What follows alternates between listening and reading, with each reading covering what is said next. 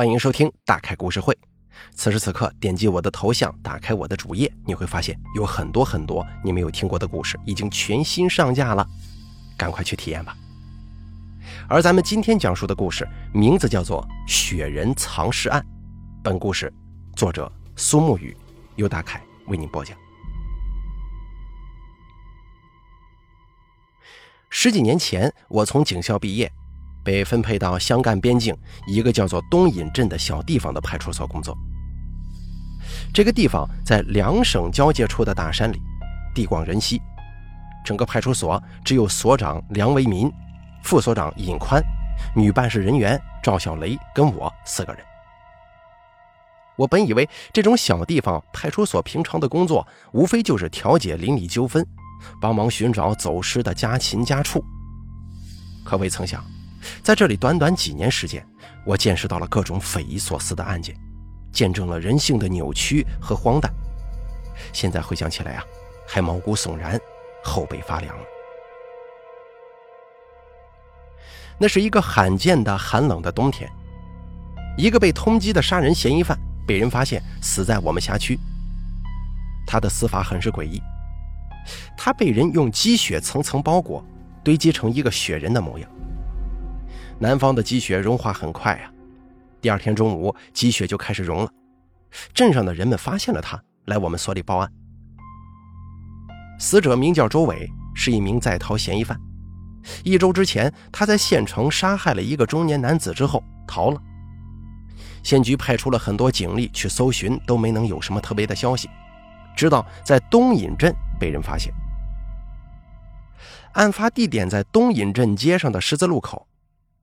我们赶到的时候，周围有很多人在议论纷纷。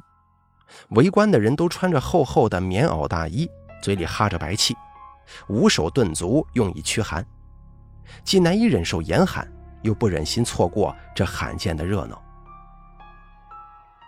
在诸多看客当中，有一个大家非常熟悉的面孔——东引镇著名的傻子阿福。傻子阿福在东引镇很是有名。他患有先天性的肌肉萎缩，同时又智力低下，经常在镇上闲逛。东引镇的人都认识他。他看到周围的尸体，十分激动，竟然有一些失控般的大吼大叫。他的父亲匆忙过来，满脸通红，或许是觉得在这么多人面前有些尴尬的缘故吧。他试图带走阿福，可阿福冲着要扑倒在周伟的尸体上，嘴里还嘟囔着什么。在行人的帮助之下，阿福的父亲强行用蛮力把阿福拖走，在雪地里留下一串长长的痕迹。经法医鉴定，周伟是冻死的，因为天气寒冷，尸体又被冻上。不过无法确定的是，他到底是被人打晕之后才埋在这个雪人里，还是有人把他埋在雪里才导致他的死亡的？具体死亡时间也是无法确定。只不过，这个周伟在一周前刚刚犯下命案，他的死亡时间自然不会超过一周了。两所在接到报警之后，第一时间跟县局取得联络，拿到了周伟犯案的详细资料。一周前，周伟在县城的出租屋里持刀杀害了一个名叫李春芽的中年男子。据负责这个杀人案的林警官说。周伟跟李春芽都是县城内一处建筑工地上的工人，两个人私下里会盗窃工地上的钢筋去倒卖。被工地的工头发现之后，两个人寻求私了，被工头敲诈了很多钱，并且把两个人从工地上辞退了。此后，二人终日在县城闲逛。这天晚上，据他们出租屋的邻居说。两个人在傍晚时分一起提着酒跟花生进了出租屋，还热情地跟邻居打了招呼。但是第二天早上，邻居下楼看见他们的房门开着，就喊了几声，见没人回应，觉得有些奇怪，推开门看了一眼，发现李春芽倒在了血泊里，胸口上还插着一把水果刀，而周伟却不知去向。林警官说。有目击者看到周伟啊，在这天晚上夜里一点多从屋子里出来，把自己包裹的那叫一个严严实实。但是脚上却穿着一双夏天才穿的拖鞋。这人觉得有些奇怪，但是也没想太多，并且在那把水果刀上提取到了周伟的指纹，所以才认定周伟有重大的作案嫌疑，在系统内部下发了对周伟的通缉令。尹所长问道：“作案动机呢？”林警官说：“这也是他们在调查的地方，可是现在啊，没有什么实质性的进展。”这个叫周伟和李春芽的都是外地人，在这边呢，社会关系很简单。那个工地的工头被喊来问了很多话，他说把两个人辞退之后，就再也没有有过交集了。所以现在期待我们能从周伟的死中发现一些线索。回到所里，我们对周伟的死展开讨论：为什么周伟要杀李春芽？他们之间存在着什么矛盾吗？周伟是被谁杀害的？凶手为什么要用这种堆雪人的方式处理尸体？这样做的必要在哪儿？以及是谁杀了周伟？为什么要杀他？我们可以说是一头雾水，不知道从何查起。梁所要我跟赵小雷再去发现周围尸体的现场看看，能不能发现什么新的或者遗漏掉的线索。到了那里之后，除了我们用警戒线围住的那一块，附近地面上已经是一片狼藉，都是横七竖八的脚印和车轮印，血水流淌在地面，跟泥土混杂在一块粘稠的有点像浆糊。几个小孩子在一旁打雪仗。几个开商店的妇人还在窃窃私语发生在这里的事情。赵小雷跟我说，他总觉得哪里有点怪怪的。我问他怎么了，他说刚刚那个雪人堆得太大了，这得耗费多少雪呢？我翻了个白眼给他，说道：“要把一个人埋在雪里，自然需要很多的雪。”赵小雷沉默片刻，很认真地看着我说。但是，这周围的雪好像没有明显减少啊！我张望四周，有些恍然大悟了。周围的积雪虽然已经开始融化，但是这些积雪在可见范围之内都没有大面积减少，也就是说，凶手至少没有就地取材，用周边的雪盖在周围的身体上，而是从别处取雪过来的。赵小雷听到我的分析，点了点头说。或许还有一种可能，就是这个雪人不是堆起来的，而是搬过来的。也就是说，凶手把包裹着周围的雪人从别处搬到了这里。凶手为什么要这么做？这个地方有什么特别的吗？我跟赵小雷百思不得其解，只好回去把这个发现报告给梁所跟尹所。两位所长听完之后，先是肯定了我们的猜想。但是对于凶手为什么这么做的动机，他们一时间也没头绪。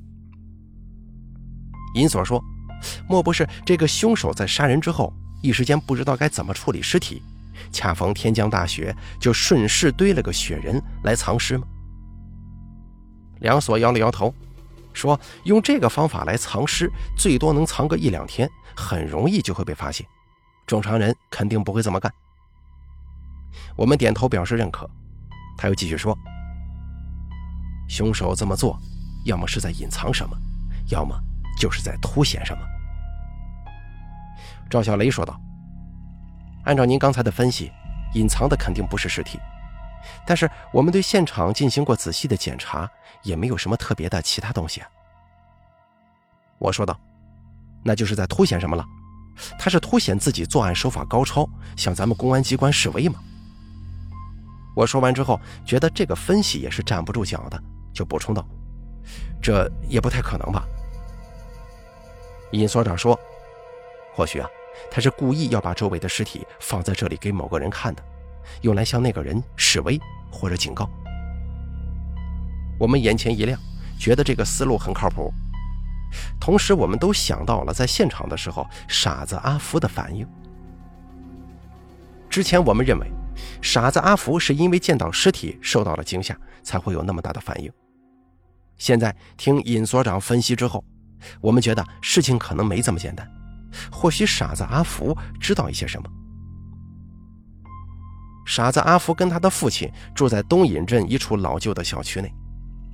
我们到那里去的时候，阿福的父亲正要出门，见我们来了，他并没感到意外，只是眼神骤然之间变得有些暗淡，这让我们信心倍增。或许啊，他真的知道一些什么呢？阿福此刻正在床上躺着，盖着一床破旧的被子，手在微微发抖，或许是天气太冷的缘故吧。他见我们过来，先是咧开嘴笑，口水沿着嘴角流满了整个下巴。阿福的父亲用纸把他的嘴擦干净，同时有些歉意的招呼我们坐。他告诉我们，阿福从小就患有先天性肌肉萎缩，两岁的时候发烧，因为没有钱医治，所以烧坏了脑子。妻子在生下阿福之后深感绝望，对这个穷困潦倒的家庭失去了信心，选择一走了之。自此啊，就由他抚养阿福长大。我们十分同情这个家庭，但是也没有忘掉我们的来意。梁所长问：“你认识周伟吗？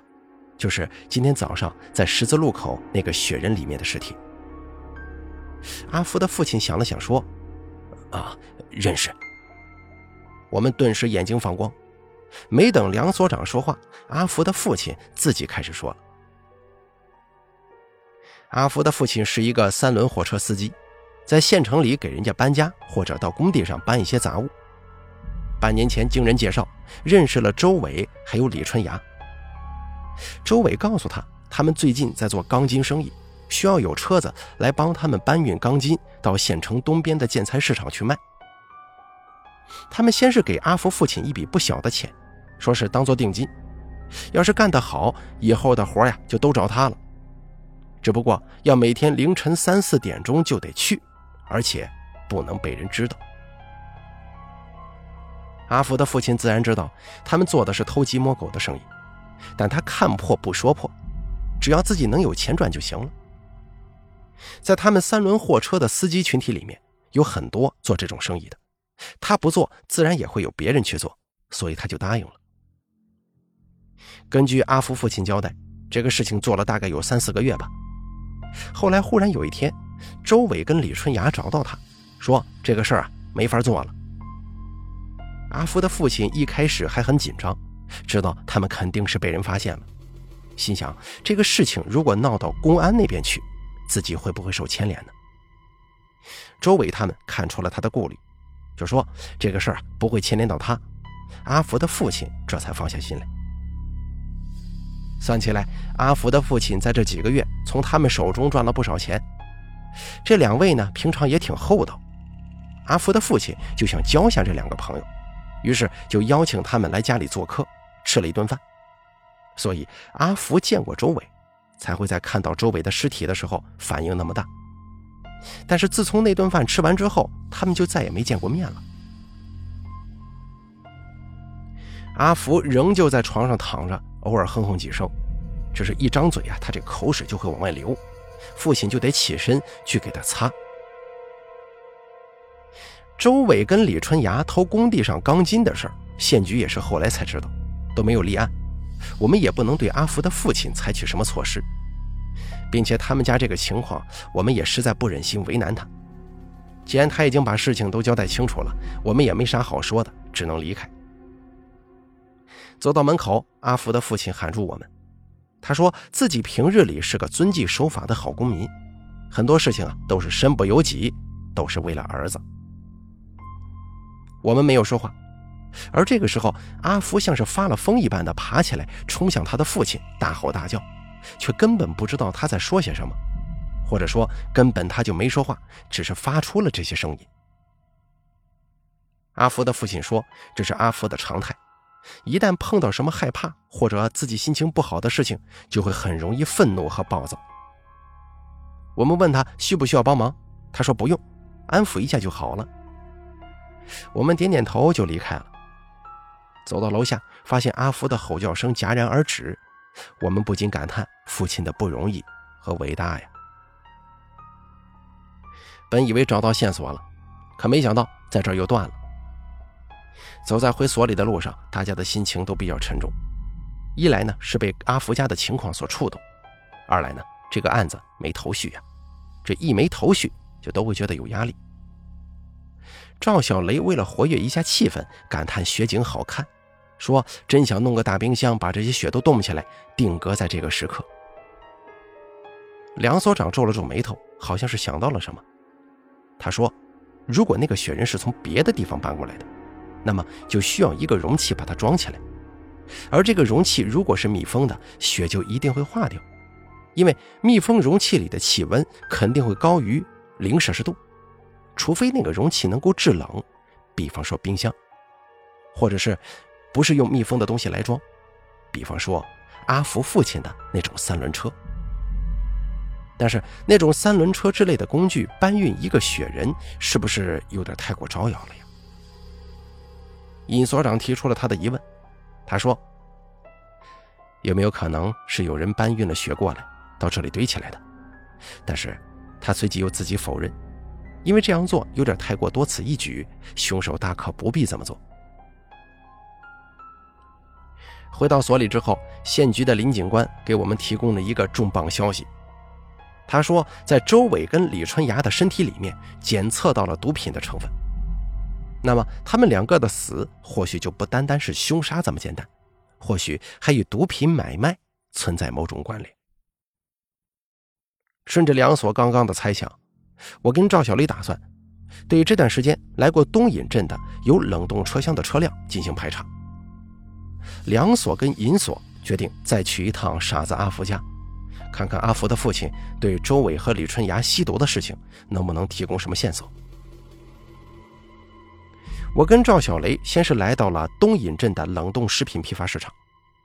整个镇上只有这一个地方能够在大冬天接触到有冷冻车厢的车。这里的老板娘是一个胖胖的女人。据老板娘介绍，他们这儿啊确实会有冷冻车过来，一般两到三天来一次。那个固定给他们送货的小伙子叫陈杰，但奇怪的是，这个人已经有四五天没来了。老板娘打电话去问他的老板，老板说陈杰这小子已经消失了好几天，连公司的冷冻车都不知道让他开到哪儿去了。我跟赵小雷心中不禁一紧呐，必须得找到这个叫陈杰的家伙。正当我们去准备调查关于陈杰的线索的时候，梁所长打电话过来，叫我们过去，说阿福家出事情了。等我们赶到的时候，救护车也来了。梁所说，他们刚到阿福家门口，就听见里面有打斗的声音。梁所破门而入，发现阿福的父亲被人用凳子打破了头，已经昏迷不醒。对方下手十分狠毒，似乎是想要了他的命。等他们进门的时候，那个人已经跳窗逃跑。银锁立即追了上去。梁锁带着阿福回了所里，银锁也是气喘吁吁回来，一脸懊恼，说：“那个凶手并没追上。”我跟赵小雷立即汇报了我们这边的情况。现在陈杰成了我们唯一的突破口。银锁在追赶的过程当中，见到了那个试图杀害阿福父亲的凶手，他的模样，跟冷冻食品商店老板娘描述一核对。发现想杀阿福的父亲的人，可不就是这个叫陈杰的人吗？陈杰是谁？他为什么要杀阿福的父亲呢？他跟周伟还有李春芽之间又有什么联系？阿福的父亲又对我们隐瞒了什么事情？越来越多的谜团围绕着我们。可惜啊，阿福的父亲现在还在医院昏迷不醒呢。赵小雷冲出来大声喊：“要我们快点过去！”我们进去一看，发现被带回来的傻子阿福从床上跌倒在地上了，全身抽搐，一双手不断的在胳膊上来回的抓。赵小雷带着哭腔说：“他一打开门就看见他这个模样，也不知道怎么回事。”我们三个男的费了好大一番力气才把他制服，用绳子捆在椅子上。一开始啊，我们还以为他是受到什么刺激发了疾病，等走近一看。发现他手上有好几个针眼儿，心中啊就明白了一大半了。后来经过检测，果然不出我们所料，阿福也会吸毒。也不能说他会吸毒，而是说他体内被注射过毒品。而最有可能做这一切的就是他的父亲。赵小雷被安排送阿福去戒毒中心，我跟银锁来到陈杰上班的地方，看看能不能有什么线索。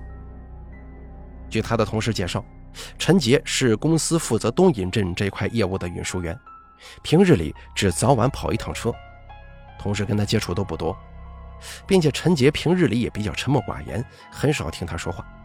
同时也不知道他家住何处，有什么亲近的朋友。在我们的要求之下，他的同事带我们去看了冷冻车。冷冻车是密闭的车厢，车里面有自动制冷的设备，里面的温度可以平稳地保持在零下。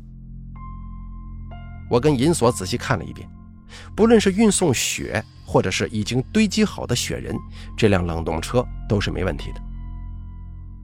在陈杰的车里，我们发现了很多冰块碎屑。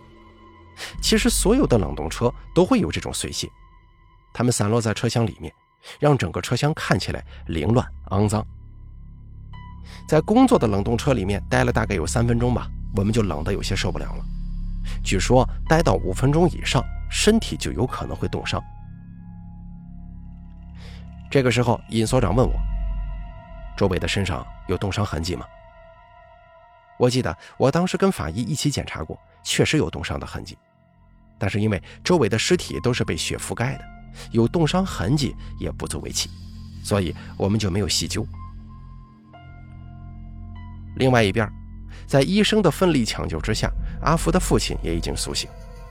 他醒来的第一件事就是询问阿福的下落，在得知阿福被照顾得很好的时候，他放下心来。最终呢，在赵小雷的劝说之下，阿福的父亲把他知道的一些事儿都说了。周伟跟李春芽一直都会吸毒，在工地上干活的时候啊，他们以倒卖工地的钢筋来赚取毒资。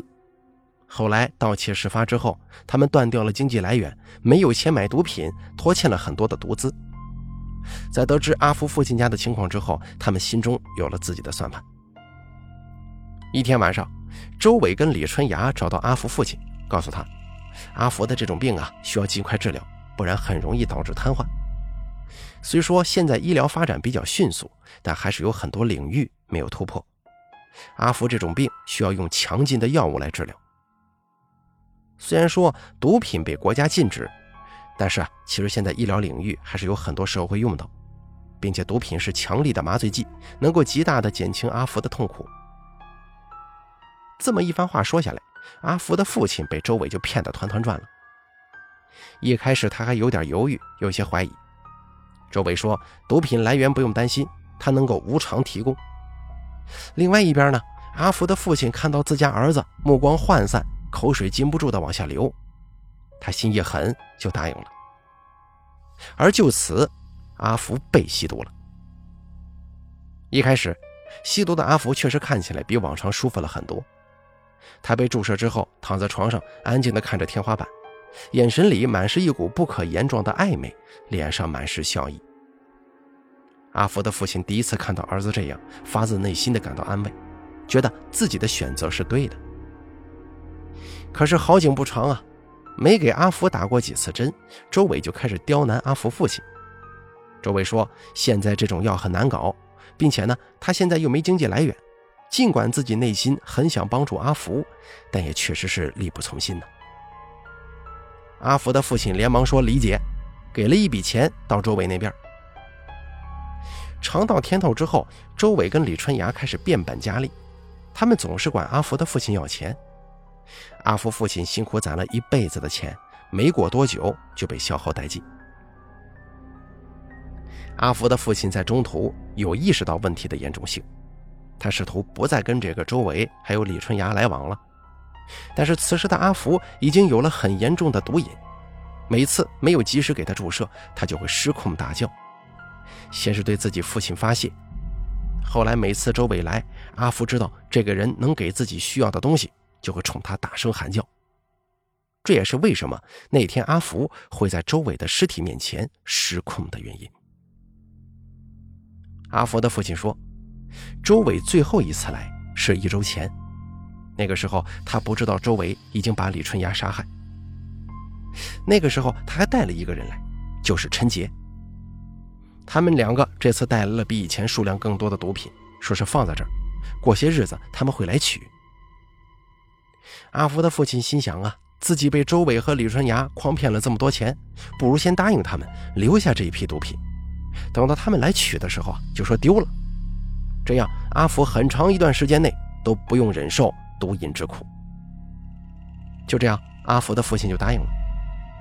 直到在十字路口看到周伟的尸体，阿福的父亲才知道事情可能没这么简单。之后，我们又找上门来了。阿福父亲害怕自己去坐牢啊，没有人能够替他照顾阿福，就没把事情全部说出来。我们走后不久，陈杰就找上门来了，他是来索要那批毒品的。阿福的父亲很害怕，但是我们走之前，阿福又失控了，他给阿福注射了一管药，阿福这才安静。看着躺在床上安安静静的阿福，他咬咬牙，继续按照自己原先的打算。说那批毒品被智障的阿福不知道搞到哪里去了。陈杰自然不信呢，恼羞成怒，像是一个亡命之徒，对阿福的父亲进行殴打。还好我们及时赶到，这才没能酿成大祸呀。阿福的父亲把那批毒品的位置告诉了我们，同时他跟我们说，他记得当时陈杰跟周伟把那批毒品送过来的时候。